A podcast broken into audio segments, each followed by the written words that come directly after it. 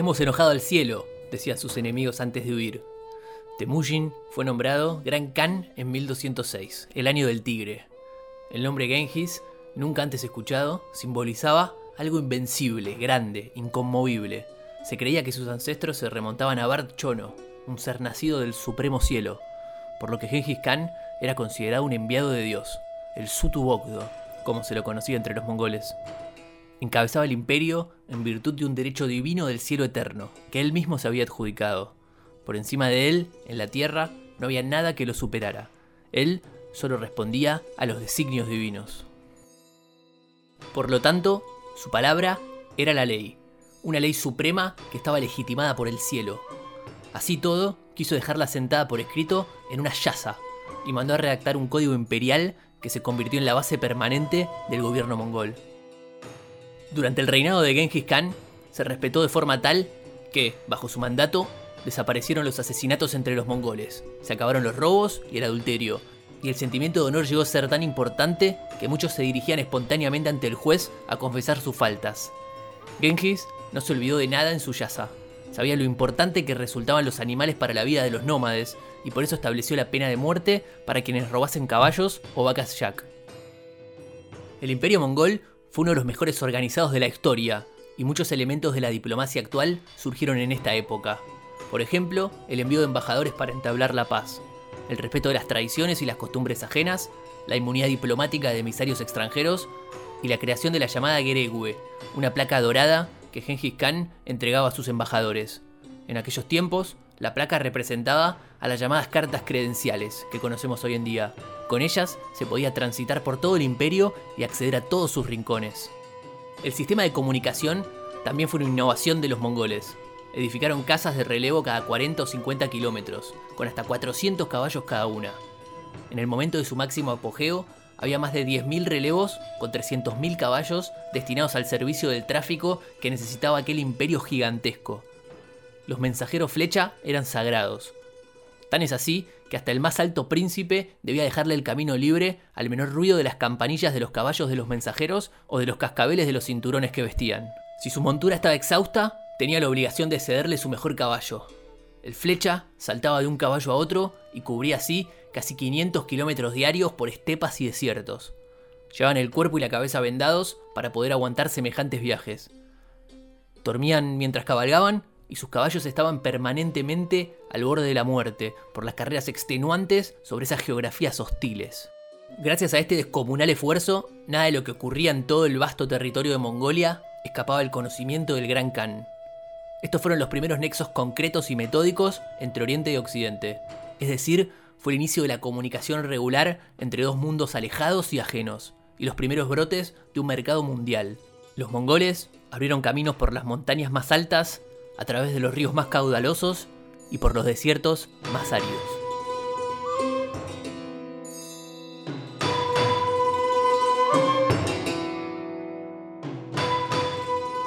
la imposibilidad de siquiera una escapada, la mente aprovecha y se va a cualquier lado, al pasado más remoto, a los lugares más recónditos.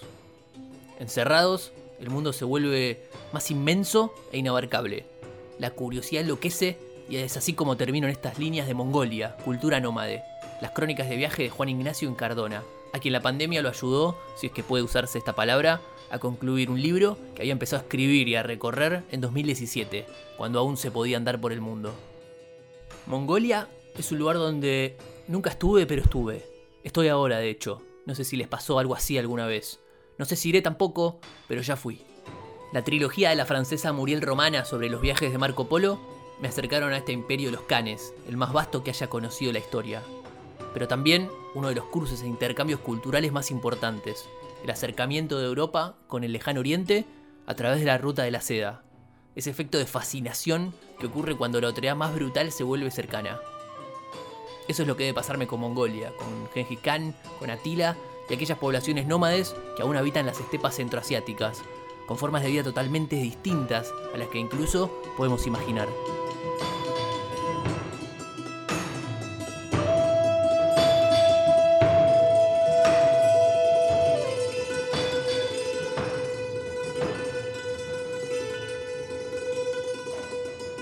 Su ejército es tan numeroso como las hormigas y las langostas.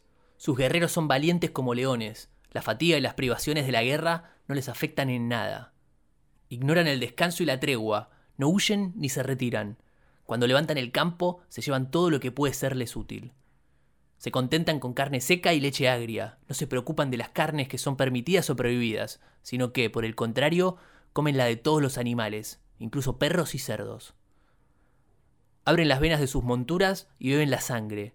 Sus caballos no necesitan paja ni avena, escarban la nieve con las patas y comen la hierba que hay debajo, o escarban la tierra y se contentan con las raíces de las plantas.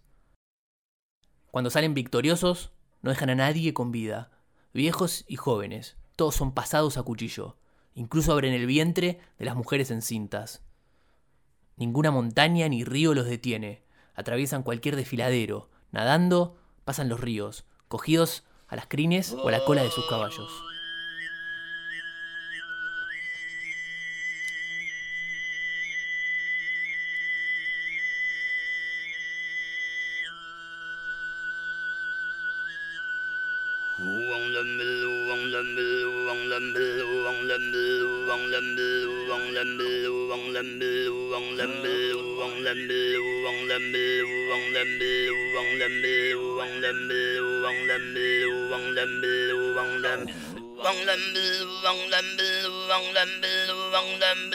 Oh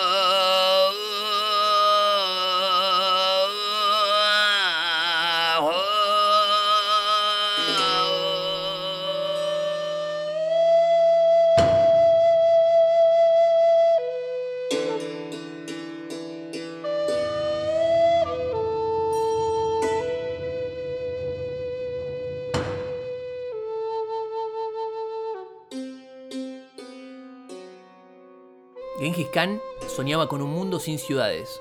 Solo quería ver estepas interminables entre los mares que cercaban el mundo visible. Allí, los caballos mongoles, esos caballos que los distinguían ante los ejércitos enemigos por su fortaleza y velocidad, podrían galopar libremente hasta saciar su innato y encantador salvajismo.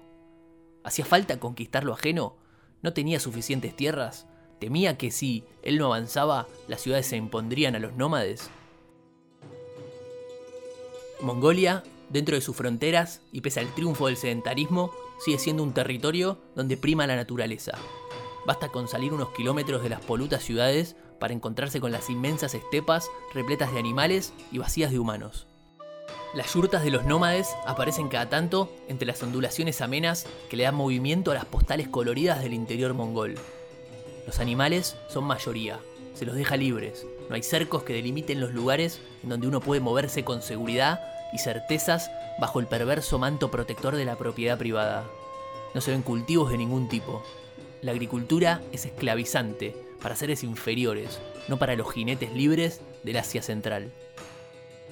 Solo hay inmensidad y naturaleza, desolación y libertad, vacío y pureza. Un país despoblado que supo ser el imperio más temible de la faz de la tierra. ¿Dónde quedó esa época de gloria guerrera? Los mansos paisajes y el aletargado andar de los nómades contrasta con la belicosa historia.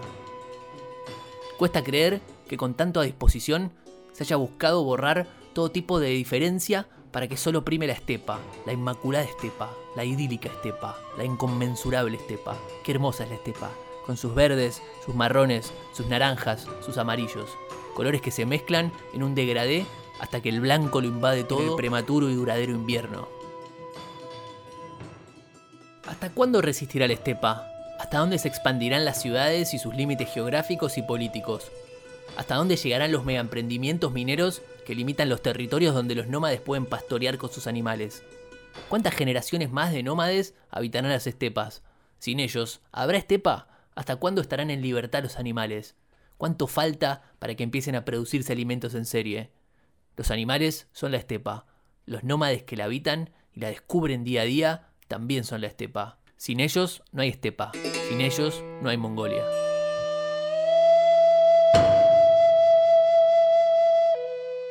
Juan Ignacio Incardona nos cuenta y nos alerta sobre el nomadismo que aún resiste en Mongolia, casi como el último bastión de una forma de vida olvidada y conquistada por el sedentarismo sedentarismo que incluso hoy, confinados, ya ha sido llevado al extremo más ridículo.